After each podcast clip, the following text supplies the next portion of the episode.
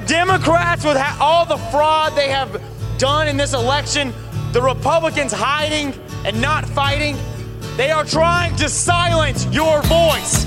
Oh, shut up, Madison Cawthorn. Did I silence your voice? Well, I don't know why I came here tonight. I got the feeling that something ain't right. No, it ain't. I'm so scared in case I fall off my chair. And I'm wondering how I'll get down the stairs. Clowns to the left of me, jokers to the right. Here I am, stuck in the middle with you. From Pacifica Radio in Los Angeles, this is the Bradcast, as heard on KPFK 90.7 FM in LA. Also in California in Red Bluff and Redding on KFOI, Round Mountains KKRN, and Eureka's KGOE. Up in Oregon on the Central Coast on KYAQ, Cottage Grove's KSO, and Eugene's KEPW. Lancaster, Pennsylvania's WLRI, Maui, Hawaii's KAKU, Columbus, Ohio's WGRN in Palenville, New York on WLPP, Rochester, New York's WRFZ, down in New Orleans on WHIV, out in Gallup, New Mexico on KNIZ, Concord, New Hampshire's WNHN, Fayetteville, Arkansas's KPSQ, in Seattle on KODX. Janesville, Wisconsin's WADR, and Minneapolis, St. Paul's AM 950, KTNF. We also stream coast to coast and around the globe every day on the internet on the Progressive Voices channel, Netroots Radio, Radio for Humans, FYI Nation, NicoleSandler.com, Radio Free Brooklyn, Workforce Rising, No Lies Radio, Verdant Square Radio, Detour Talk, and most of your favorite podcast sites. Blanketing Planet Earth five days a week. I'm Brad Friedman, your friendly investigative blogger, journalist, troublemaker, muckraker, and all around swell fellow, says me from bradblog.com fighting for democracy and against fascism at home and abroad for nearly 20 years now, and uh, frankly, never more so than today, sadly. Thank you for joining us for the Bradcast. The we will get to uh, Madison Cawthorn in due time, uh, as he is, uh, well, uh, you know, back here at home we've got to uh, take care of our own house, frankly, even as we're watching overseas what is happening with the uh, autocratic dictator in Russia attacking Ukraine next door and the atrocities and horrors that are now going with it. You know, it, it's difficult because there's not a lot that we can do about what is going on over there, but we can take care of what is, or at least try to take care of what is going on in our own house uh, that is, uh, you know, and a bunch of folks like Madison Cawthorn who, until recently, were, you know, lauding Vladimir Putin as a great leader. Anyway, we'll get there in a moment. The atrocities, uh, and make no mistake, these are atrocities and war crimes of the highest order. Uh, those continue today as Russia reportedly bombed a Ukrainian maternity hospital on Wednesday, devastating it in the besieged port city of Mariupol. Amid growing warnings from the West that Moscow's invasion is about to take a much more brutal and indiscriminate turn, perhaps to include chemical weapons. The ground shook more than a mile away when the Mariupol complex uh, was hit by a series of blasts that blew out windows and ripped away much of the front of one building at the maternity hospital complex. Vladimir Nikulin, a top regional police official standing in the ruins, said today Russia committed a huge crime. It is a war crime without any justification. Ukrainian President Volodymyr Zelensky wrote on Twitter that there were, quote, people, children, under the wreckage and called the strike an atrocity. There are few things more depraved than targeting the vulnerable and defenseless, said British Prime Minister Boris Johnson on Twitter, adding that the Russian President Vladimir Putin will be held, quote, to account for his terrible crimes. I hope uh, Boris Johnson is right.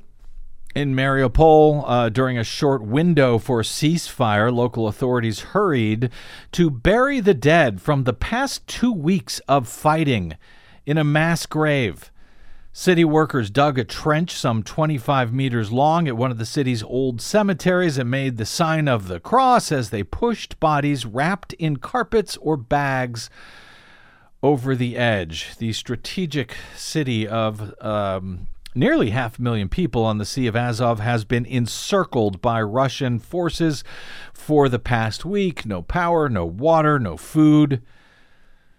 Nationwide, thousands are thought to have been killed, both civilian and soldiers, since Putin's forces invaded. The fighting knocked out power to the decommissioned Chernobyl nuclear plant, raising fears about the spent radioactive fuel. Some 20,000 uh, radioactive fuel rods that are stored at the site and must be kept cool uh, whether there's power to the plant or otherwise, no power has been uh, uh, uh produced. Uh, nuclear power has been produced at the Chernobyl plant for decades following the world's worst nuclear accident back in 1986. But the cooling systems must continue to run pretty much forever in order to keep the rods from melting down entirely without uh, power from the grid. Diesel generators are uh, are said to be uh, up and and running now and able to keep the power up to the to the uh, uh, plant for for only two days. Then what happens, Desi Doyen? Well, then hopefully they truck in more generator fuel, probably diesel fuel. Uh, the International Atomic Energy Agency has been issuing statements all day uh, regarding this situation and the one at the other nuclear power plant, the, the Zaporizhia nuclear power plant. They say that um, the loss of power at Chernobyl would not have a critical impact on essential safety functions at the site at this time according to the IEA, IAEA and the nuclear, uh, the Ukraine nuclear regulator. So that's as long now, as the the generators continue to go, and as long as they correct. can add diesel fuel, and as long as and they can bring diesel fuel into the uh, in, into the area. right, and so one assumes one assumes that the Russian military would not want to poison their own people, and also, by the way, any radioactive cloud would also go into Russia. So if there are problems here, it would also harm Russian so perhaps that would be a mitigating factor in ensuring the ongoing safety of both of these nuclear power plants. Well, one assumes one assumes that one Russia hopes. wouldn't want that. One hopes one wouldn't. Uh, they wouldn't want that. But at this point, who knows? I mean, things here are uh, as as horrific as they are. I think that they are much more horrific than we can even know right now. And frankly, it's maddening uh, that it feels like we are so powerless here. But there are some things that we can do, even as they, uh, in a certain regard, seem small. Uh, I mentioned yesterday what may become my new m- mantra for a while, frankly help fight fascism, work at home if you can. You know, we greatly curbed the use of oil, which is right now, that's the lifeblood for the Russian economy for the Russia war economy, for the Russian attack on their neighbor. Uh, but, you know, during the pandemic, during the lockdowns, people were working from home. They learned how to do it over the past two years. We can do it again. That, as Republicans are both demanding that Biden end fossil fuel imports from Russia, which he actually did on Tuesday, and blaming him somehow for the spike in gas prices the gas the spike in gas prices that apparently they support because they supported cutting off the fossil fuel imports from Russia. So nice trick, you know, having it both ways. Happily, many in the US are actually just fine with paying more for gas. No matter how much you see about, you know, where they find these outlier stations that are charging $7 a gallon out here in California, that could happen. They could go up that high. But, but, they aren't really doing that right now. But they aren't really clear. doing that right now. They are going up. There's no question about it. But most people in the U.S. are just fine with that.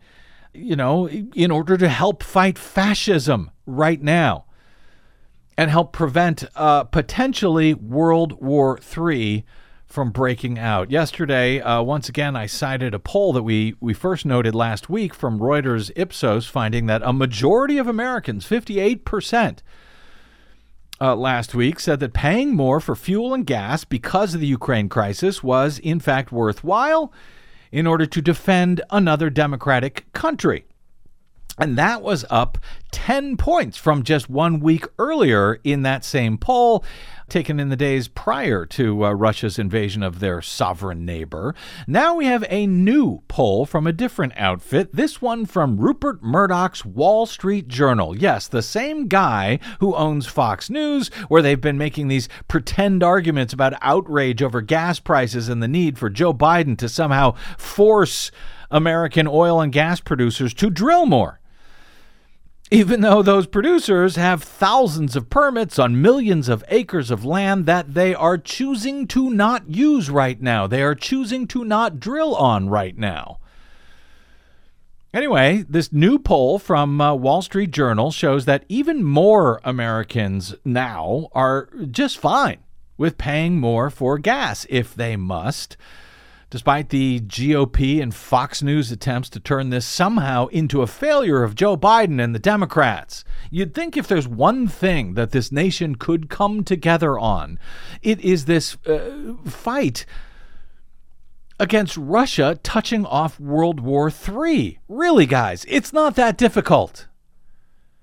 You wouldn't think it is. Anyway, so good news from Wall Street Journal. A wide, very wide majority of Americans, even wider than the Reuters, Reuters uh, Ipsos poll, which was at 58%, a wider majority, 79%, now say they favor a ban on Russian oil imports, even if the prohibition increased energy prices in the U.S.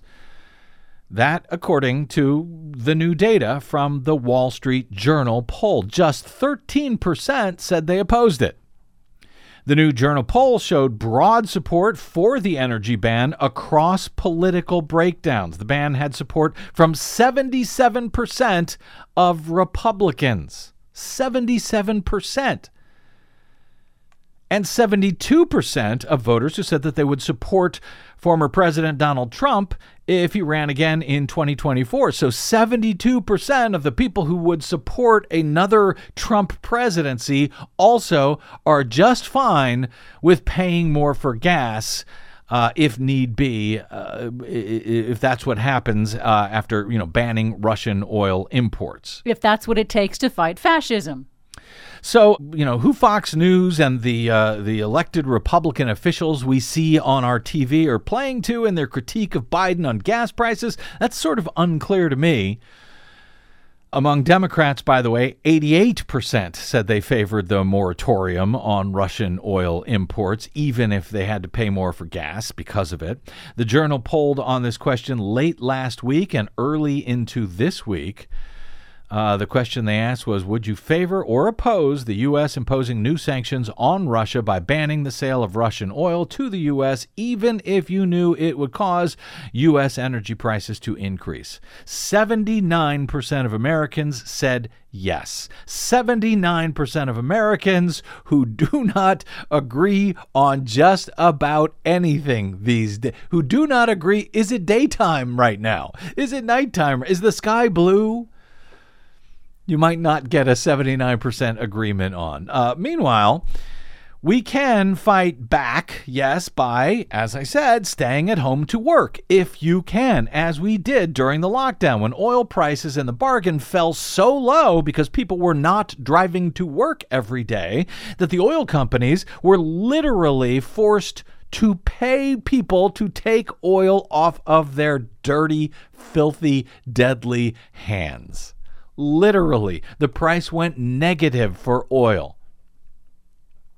Fight fascism. Work from home if you can. Listener Susan uh, from Wisconsin uh, wrote in uh, to me via Bradcast at bradblog.com with some thoughts in response to that new mantra of mine. Desi, I'd love to get your quick response to this. Okay. Uh, Susan writes Brad, as you were talking on your latest show about how one of the benefits of the pandemic was clear skies in Los Angeles, you suggested that people who could should continue to work from home rather than drive a car. She says, "I do not, I do not know uh, much about the situation way out in Los Angeles, but here in Wisconsin, there are there are alternatives to driving single occupancy vehicles versus working at home. In fact, studies have found that people working at home." May still drive a lot for groceries, etc., and that most trips actually involve short distances. Depending on the distance involved, people can walk, bike, take transit, or even carpool as ways to travel more sustainably. I don't mean to make a big deal of it, she says, but mention of more sustainable travel while performing basic life chores versus just not traveling at all can insert seeds of thoughts into people's brains. And she's absolutely right. Absolutely correct that there are other transportation alternatives. Not everybody has those, especially, unfortunately, those people who are, live in rural areas Mm-hmm. or in GOP controlled states where they have gutted public transit Yeah. funding and uh, are not developing more public transit funding. Mm-hmm. So, obviously, making more public transit available to more people will take time, but what is there, definitely try to avail yourself of that. And I'd also add um, electric bikes. Electric bikes have uh, been a burgeoning sector of electric vehicle transportation. They're way cheaper than cars, and they can also cover that for people who have the ability to do that. The important thing, though, the really important thing is using less oil not only helps Ukraine, it also helps lower, of course, the price of gas, which helps people who right now can't work from home and who are being hit Yeah. hard, even if they can work from home. Are still being hit hard. This is a, a huge slam to their budgets, and it is likely to get worse in coming weeks. Susan finishes her uh, note here by saying the main point is to ask you to please put in a good word for sustainable travel as a basic part of living. Yes. It is a realistic alternative to driving in many places, or at least should be. Don't separate it from daily living, says Susan in Wisconsin. Thank you. Absolutely right. Thank you, Susan. Yeah, fair enough, and thanks for that uh, for that thought, uh, Susan. And I don't I don't disagree with any of it, but you know, in the shortest of short terms, if a huge proportion of the country can take three or four or five left less uh, trips to work and back each day.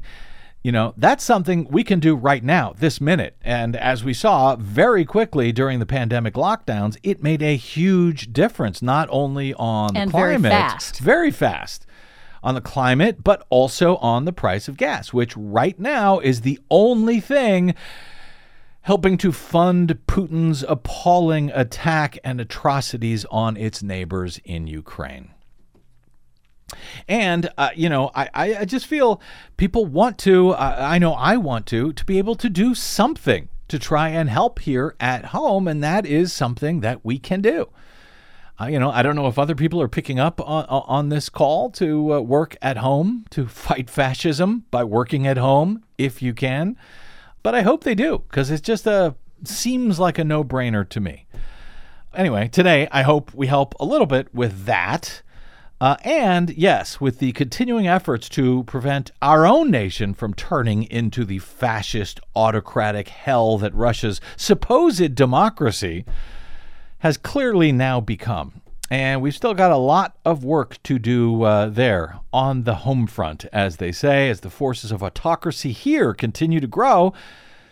Many of the same folks who spent the last five or six years looking up to Vladimir Putin's leadership, uh, many of those people continue to gain power here in the U.S. Many of them are hoping to take back a majority in the U.S. House this November.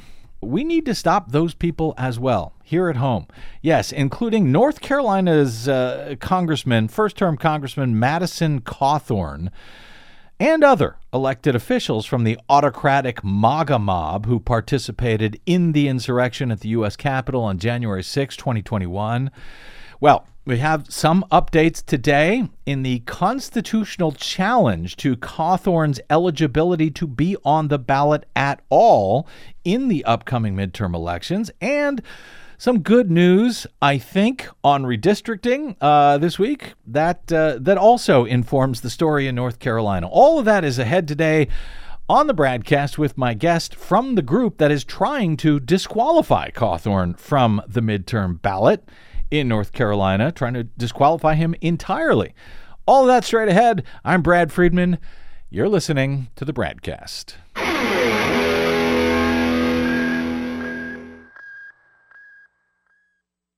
You're listening to the Bradcast. We are 100% listener supported, thanks to listeners like you who drop by bradblog.com/donate.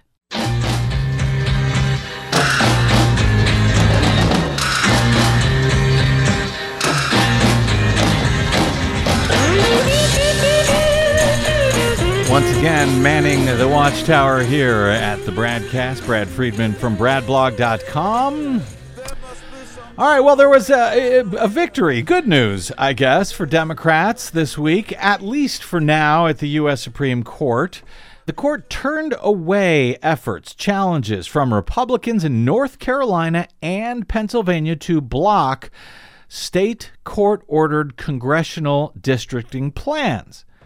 In separate orders late Monday, the justices are allowing maps that were selected by each state's Supreme Court to be in effect for the 2022 elections. Oh, how thoughtful of them. Those maps, uh, in both cases, are more favorable to Democrats than the ones that were drawn by the state's GOP controlled legislatures. The state's gerrymandered GOP controlled state legislatures, by the way. The challenges to those maps, to these new maps that were uh, approved for now, that challenge will continue. But for now, for the 2022 midterms, these new maps, favored by Democrats, will stay in place. In North Carolina, the map most likely will give Democrats one additional House seat in 2023 that after there was already a redistricting back in 2018 uh, when those maps uh, in that state had been found to be gerrymandered over the past decade. Similar in Pennsylvania, the Pennsylvania map, uh, the new one, will also probably lead to the election of more Democrats, at least according to Republicans, as the two parties battle for control of the U.S. House in the November midterms. The justices provided no explanations for their actions in turning back both of these uh, challenges by Republicans in North Carolina and Pennsylvania. Uh, they decided uh, this on, uh, well, what is common now in emergency applications. They decided it on what is known as the shadow docket. So it, it where you know where there's no arguments, no uh, oral arguments, etc. So it's unclear how the votes of the nine justices on the packed and stolen Supreme Court actually broke down, but it appears that Chief Justice John Roberts and Justice Amy Coney Barrett sided, it seems, with the Democratic, the three Democratic appointees on the court. And we think we know this thanks to the fact that the other four justices, Thomas, Alito, Gorsuch, and Kavanaugh, each wrote or signed on to various dissents to the uh, uh, to to both of these uh, cases. They wanted, it appears, to invoke the so-called independent state legislature theory, which we've talked about on this show several times, uh, usually with Mark Joseph Stern. It's an old and frankly bonkers constitutional theory that has never actually been supported in the history of this country by a majority on the U.S. Supreme Court, but which suddenly received new interest from the right wingers uh, on, uh, on, that court, and actually from the right from, from the Republicans overall during the 2020 election. The independent state legislature theory essentially cites two clauses in the Constitution, the U.S. Constitution, which reference state legislatures as having the the power to set the time, place, and manner for elections in each state. But what the the way the Republicans are now choosing to interpret all of this in the independent state legislature theory is that that means that only state legislatures may create any election law or rule or provision or district map, and that no other body or person, no local election officials, no secretaries of state, not even a governor through his or her veto power of what the state legislature does, not even a state Supreme Court can second guess anything that a state legislature decides about the manner of elections in this state. In other words, they could gerrymander a state a district U.S. House maps any way they want and nobody can say anything in response to it. It is not it is unreviewable even by the state supreme court.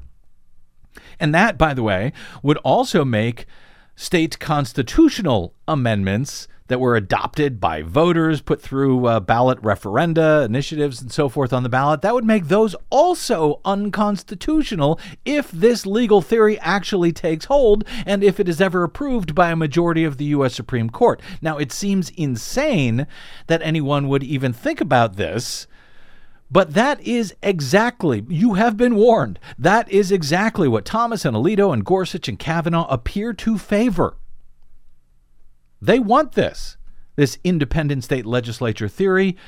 And it's why they, they would have taken the cases uh, from North Carolina and Pennsylvania and heard them so that they could, you know, declare that even state Supreme Courts have absolutely no say over how already gerrymandered state legislatures choose to redistrict or re-gerrymander their own maps or those for the state's U.S. House delegations.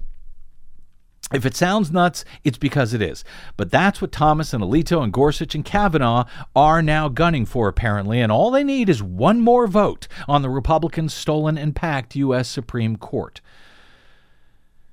That's and it was made clear in their dissents in these cases where the uh, two state supreme courts in Pennsylvania and North Carolina had overruled the state legislator state, state legislatures in order to draw U.S. House maps that actually meet the requirements of their own state's constitution.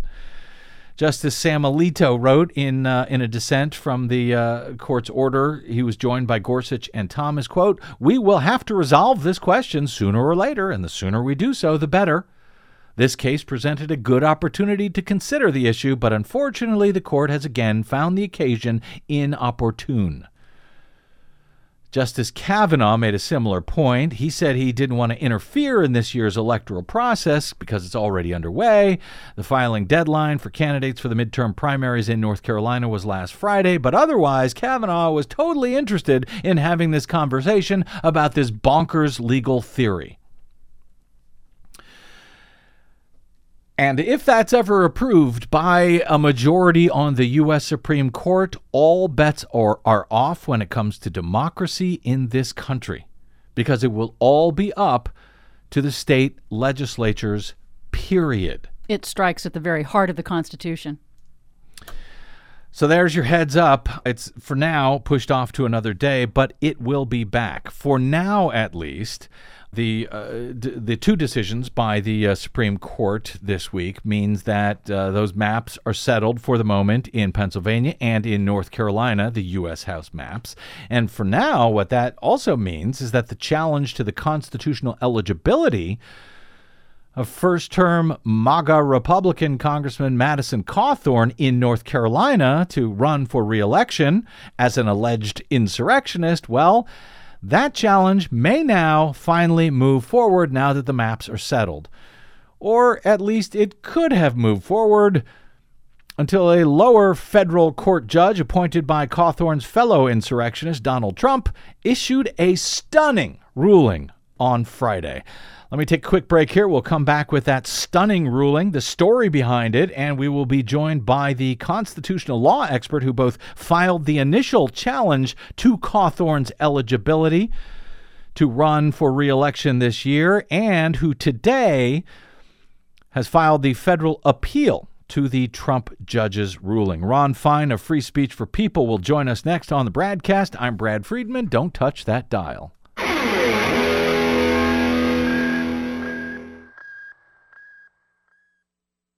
Hey, this is Brad. Here at the Bradcast and BradBlog.com, we fight for election integrity all year around, like no other media outlet in the nation. But of course, we need your help to do it. Please stop by bradblog.com slash donate to make an automated monthly pledge of any amount you like, or even just a one-time only contribution to help us remain on your public airwaves and completely independent. The fight for voting rights, civil rights, and to save our planet continues. Please help us continue that fight independently over your public airwaves by stopping by bradblog.com slash donate right now. Go ahead, do it right now. From Desi Doyen and myself, thank you. Hey, this is Brad here at the Brad.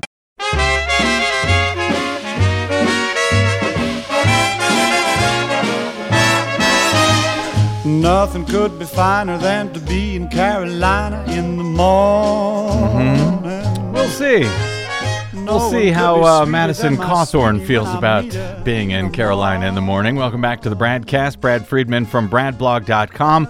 Okay, I've been trying to get to this story over the past week and a half at least, but I've had to keep kicking it down the road thanks to Russia's war in Ukraine and other matters that have taken priority, it's been a bit frustrating since this is actually a, a, really important story regarding the survival of democracy here at home, as I see it even as the story continues to fly somewhat under the radar, has had a number of key developments over the past couple of weeks, and in fact, some stunning twists and turns along with it uh, during that time. And it's one that we had been following uh, pretty closely on this program, at least until Putin invaded Ukraine. So let's try to get caught up here as quickly as possible as my guest stands by with the latest twist uh, coming down from a federal court late last week in this pretty remarkable and arguably uh, really important story. All right, we've been covering the challenge to the candidacy of Republican Congressman Madison Cawthorn uh, to run for re election in North Carolina. We've discussed the matter here a couple of times, I believe, uh, with constitutional law expert John Bonifaz, founder of the nonpartisan Free Speech for People.org group.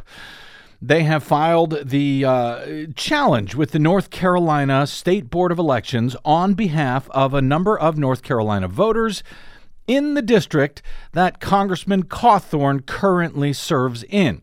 The challenge is based on the Constitution's fourth, uh, 14th Amendment, Section 3 which bans uh, the eligibility for federal office, like Congress or the presidency, for those who, having previously sworn an oath to defend the Constitution as a federal officer, then went on to participate in, quote, insurrection or rebellion unquote, against the same as spelled out in the literal text of the 14th Amendment. This amendment was a post Civil War amendment. It was in, initially intended to bar Confederate rebels who had previously served in Congress or in the armed uh, the armed forces from then later being able to run for federal office. So Cawthorn uh, uh challenged in this way is uh, required to defend himself against that challenge to his candidacy before the State Board of Elections. But instead of doing that, he rushed to fed- federal court to challenge the entire notion that the 14th Amendment should ever actually be applied to anyone, claiming that it was meant for Confederate soldiers and nobody else. And in any event, as his suit also claimed, the State Board of Elections has no right to deny anyone from the ballot who may wish to run for office. Okay. Uh, earlier in February, we reported that the North Carolina State Board of Elections had replied to Cawthorn's federal uh, lawsuit by insisting that, yes, they actually do have the power to block his eligibility to run based on the 14th Amendment, just as they are required to determine constitutional eligibility based on things like age and residency requirements and so forth.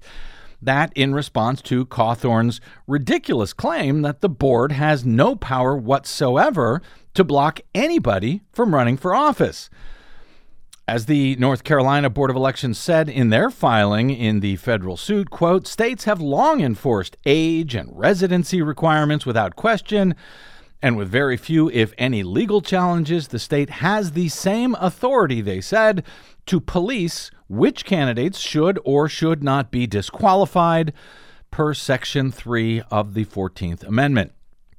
Since then, in late February, the state's attorney general also rang in on the matter in federal court, filing a response to Cawthorn's suit, echoing the North Carolina Board of Elections by insisting that yes, a constitutional prohibition on insurrectionists seeking federal office can be applied to Congressman Cawthorn if the state board determines, in fact, that he aided or encouraged the January 6, 2021 attack on the Capitol.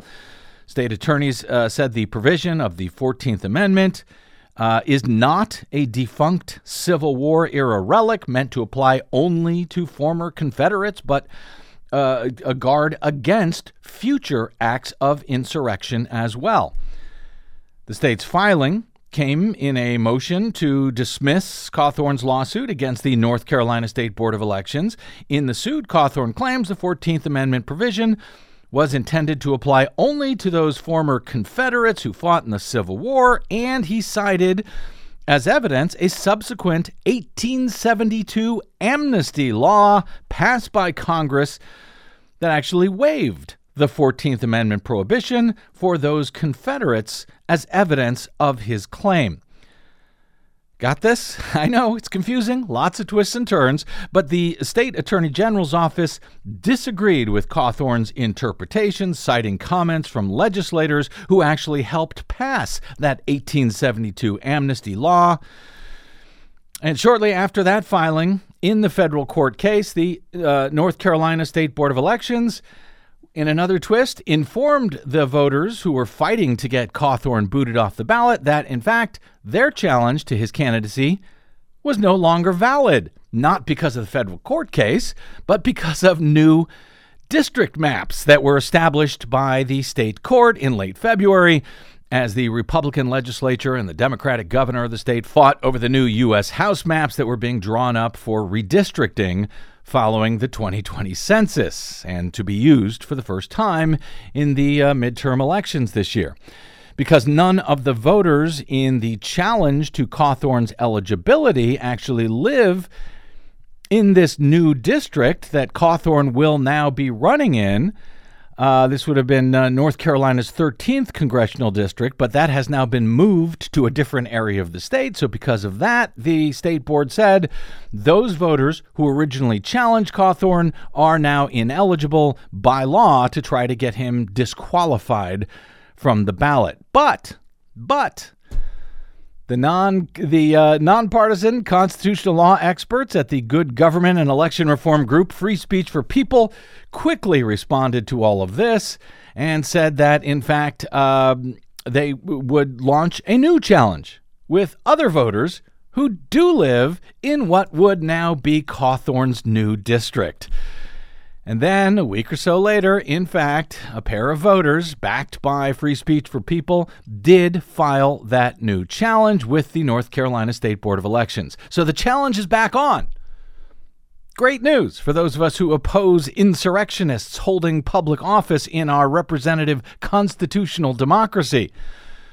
Or at least it was great news until yet another twist in this matter came late last week from that federal court case that Cawthorn had filed, hoping to toss the entire challenge to his eligibility with the State Board of Elections. A judge on Friday blocked the novel electoral challenge that sought to disqualify Congressman Cawthorn from running for reelection by labeling him, labeling him as an insurrectionist. That, according to the New York Times, the uh, uh, judge issued an equally novel order, they said, that invoked a post Civil War law that forgave Confederate soldiers and sympathizers. U.S. District Judge Richard Myers, an appointee of President Donald Trump, stepped in to this case to squelch the effort by lawyers and voters in North Carolina who had filed the motion before the state board of elections declaring the 26 year old first term congressman ineligible for reelection. But, uh, yeah, apparently this judge has now killed the case, the challenge, entirely. On what basis did this federal Trump judge find in favor of Cawthorn and order the entire matter at the North Carolina State Board of Elections to be out of order?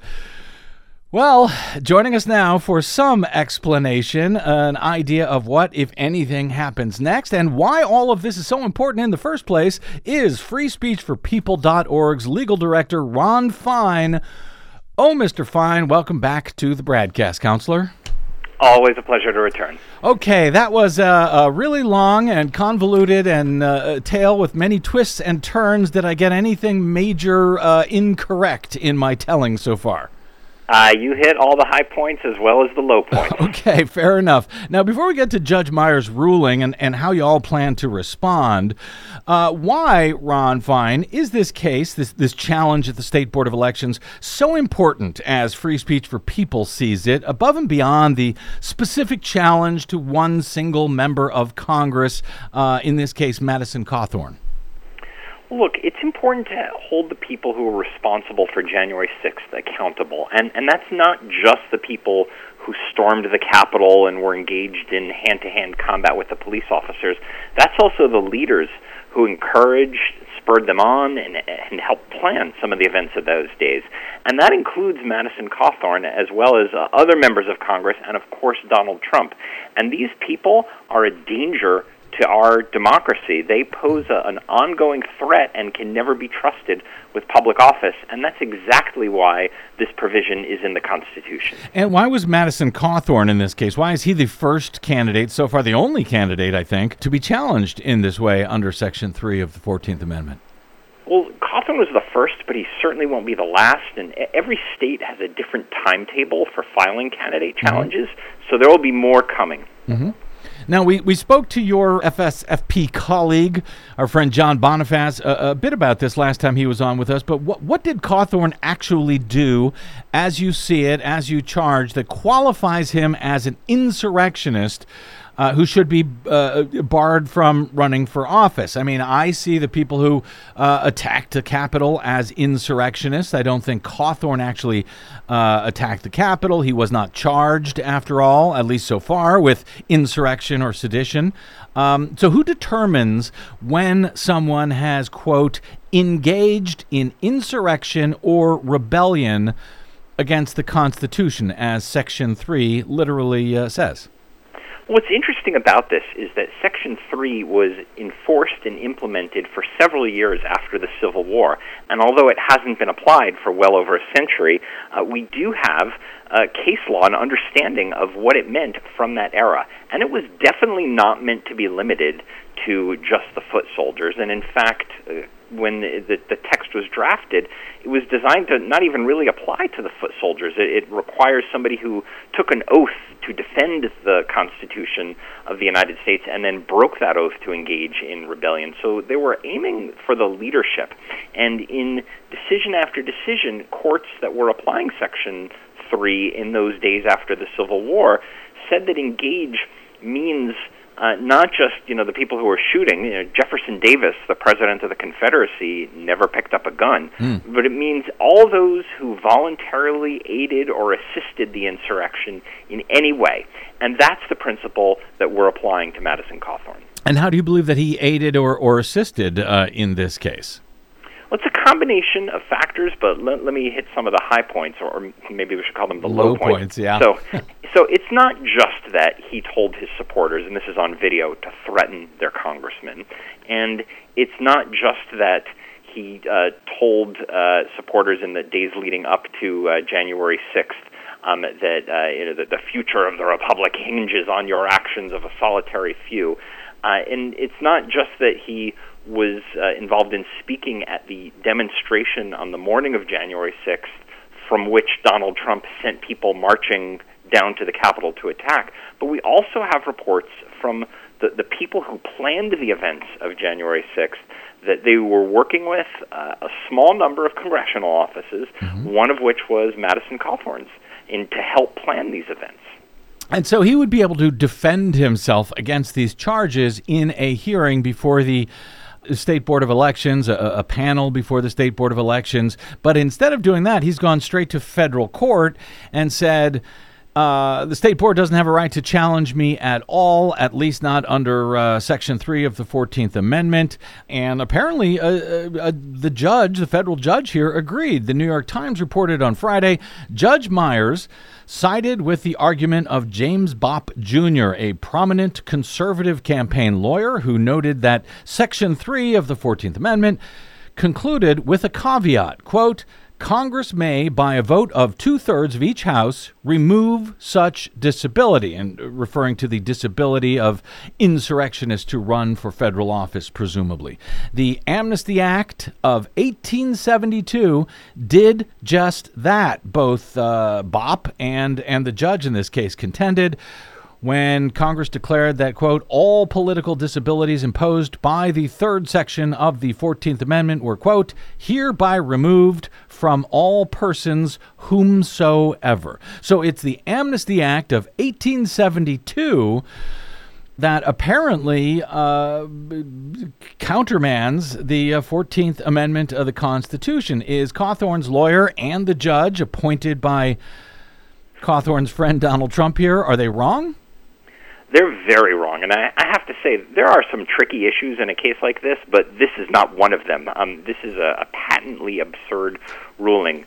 To understand what the purpose of the 1872 Amnesty Act was, it is very clear from the legislative history and from all the public discussions that it was intended to apply to ex Confederates and, and only ex Confederates, and there was no discussion or inclination of the idea that it would uh, apply to people who wouldn't be born for over a century.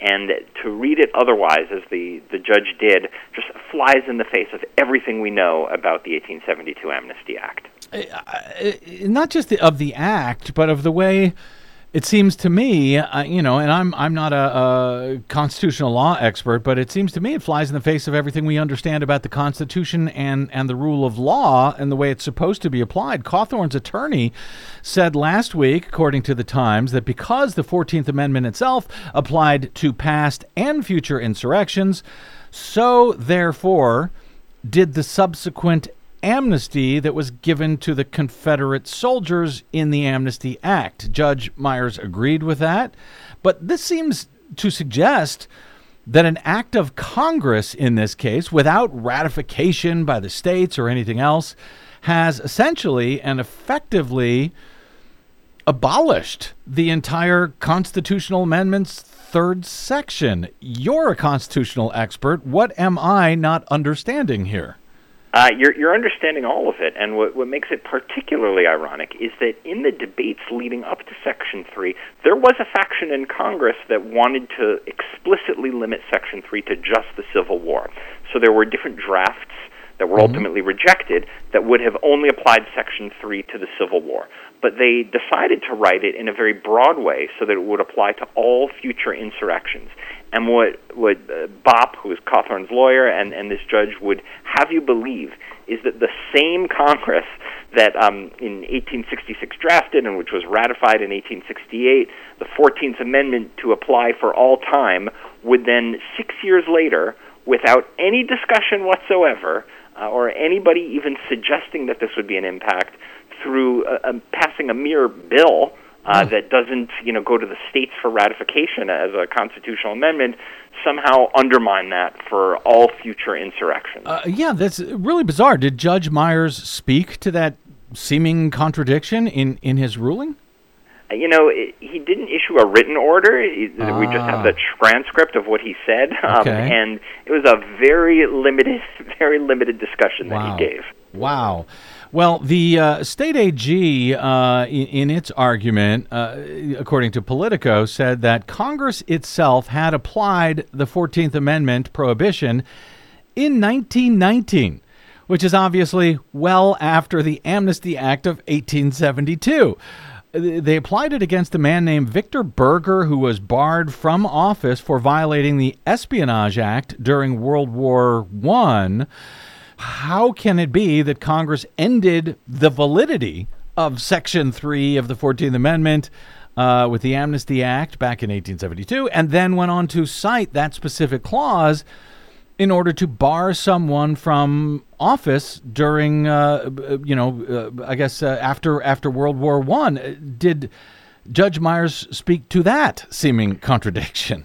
He did not, but it's a glaring inconsistency. And, and to, to put the difference in time between 1872 and, and 1919 in context, it's roughly the same distance as we are now from Watergate. So, you know, it was a while ago, um, but it still, you know, informs our discussion. It's in the living memory of some people, and, and certainly people, you know, learn about it. And in that Victor Berger case, um, there was an open discussion of whether you know the Fourteenth Amendment was only applicable to the Civil War or whether it applied to the future. And um, Congress decided, you know, it, it applies to all future uh, insurrectionary conduct and excluded Berger. And the thing is, Bopp and the judge are saying that the plain meaning of the 1872 Amnesty Act is that it forgives, you know, all future insurrectionists. Well, if it was the plain meaning, how come Victor Berger never brought it up? How come no one brought it up in 1919 at a time when many people, you know, would remember that having happened? It didn't even occur to anyone to raise that argument. It's not that they considered it and rejected it. No one even thought to raise that argument because it's so patently absurd. This is uh, this is just kind of insane. And you mentioned that the the judge here made a, uh, an, oral um, uh, response to dismiss the case. Will he eventually? Offer a, a, written ruling here so we can actually understand, you know, his his response to these uh, claims? Uh, he probably will issue a, a written ruling, um, but uh, you know we're not going to sit around and, and, wait for that to happen because there's deadlines here for uh, for filing for candidacies. The primaries are upcoming uh, in North Carolina. I think in is it is it May? If I'm uh, yeah, it's May coming That's up right. in May. So yep. I guess the question is, well, what now? Since Cawthorn was suing the North Carolina State Board of Elections, I think, in federal court, does that mean that the state board must be the one to appeal this federal court ruling, or are are you able to do that on behalf of your voter clients in North Carolina?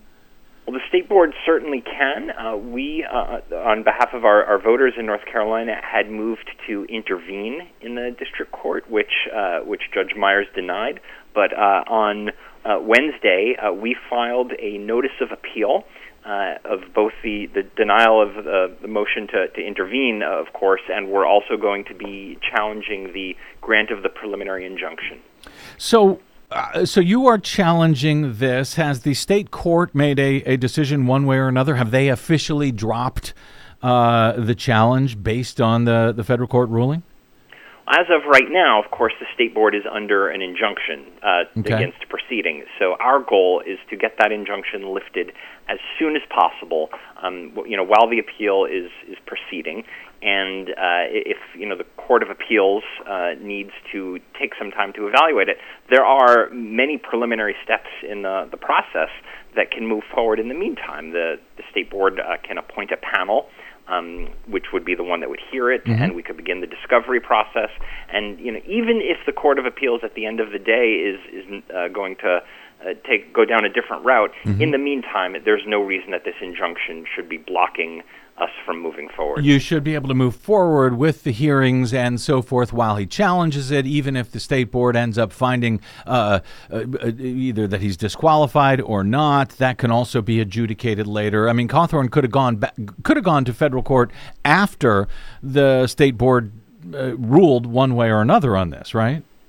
He could have, or he could do the, the way that it's intended for a candidate challenge process in North Carolina, which is that uh, if you get a ruling that you don't like from the the panel, you can appeal that to the State Board of Elections, the full state board in, in Raleigh, and then if you don't like that ruling, you can apply to uh, for an appeal to the North Carolina Court of Appeals. And if you don't like that, you can go to the North Carolina Supreme Court. And if he didn't like that, he could appeal to the U.S. Supreme Court, or at least try to. Uh, and and that's the court system of the state that he uh, claims to want to represent, uh, but he has no interest in following his own state's laws. And yet, uh, this uh, this federal judge, and I was actually quite stunned by his ruling last week uh, uh, sort of uh, under undercut all of that and said, "Nope, this case got to be thrown out." Uh, will this will this ruling? You had mentioned Ron Fein that there were going to be other challenges to other candidates who participated in the insurrection, potentially even Donald Trump if he decides to run again. So, as it stands right now, does this ruling in federal court prevent? You or, or others from filing similar challenges to the candidacies, I guess, of other members of Congress uh, who, who also participated? Absolutely not. The ruling of one district court judge uh, doesn't bind uh, any district court judge uh, anywhere in the country, not not in the same state, and in fact, it doesn't even bind the same judge himself. So, regardless of what happens with this judge's ruling, we fully intend to proceed with challenges to other insurrectionists. You know, I uh, watching this case, uh, even as uh, this this uh, this war, frankly, on democracy itself is playing out overseas. You know, just sort of underscores the importance, at least to me, of uh, shoring up our own democracy. And you know, the idea that an insurrectionist against our own government could could run for Congress, for president. Uh, what of the uh, sort of last question here? I think of the what of the many you know members of the military, veterans, etc., who who have actually been charged and or convicted for you know violently attacking the Capitol and its law enforcement officials on January 6, 2021. Uh, in hopes of preventing the ratification of the electoral college votes in a legitimate presidential election that was certified by all 50 states can they, you know, for example, get out of prison? Can they run for Congress, uh, and for Senate, for President of the United States under Judge Myers' interpretation of the law here?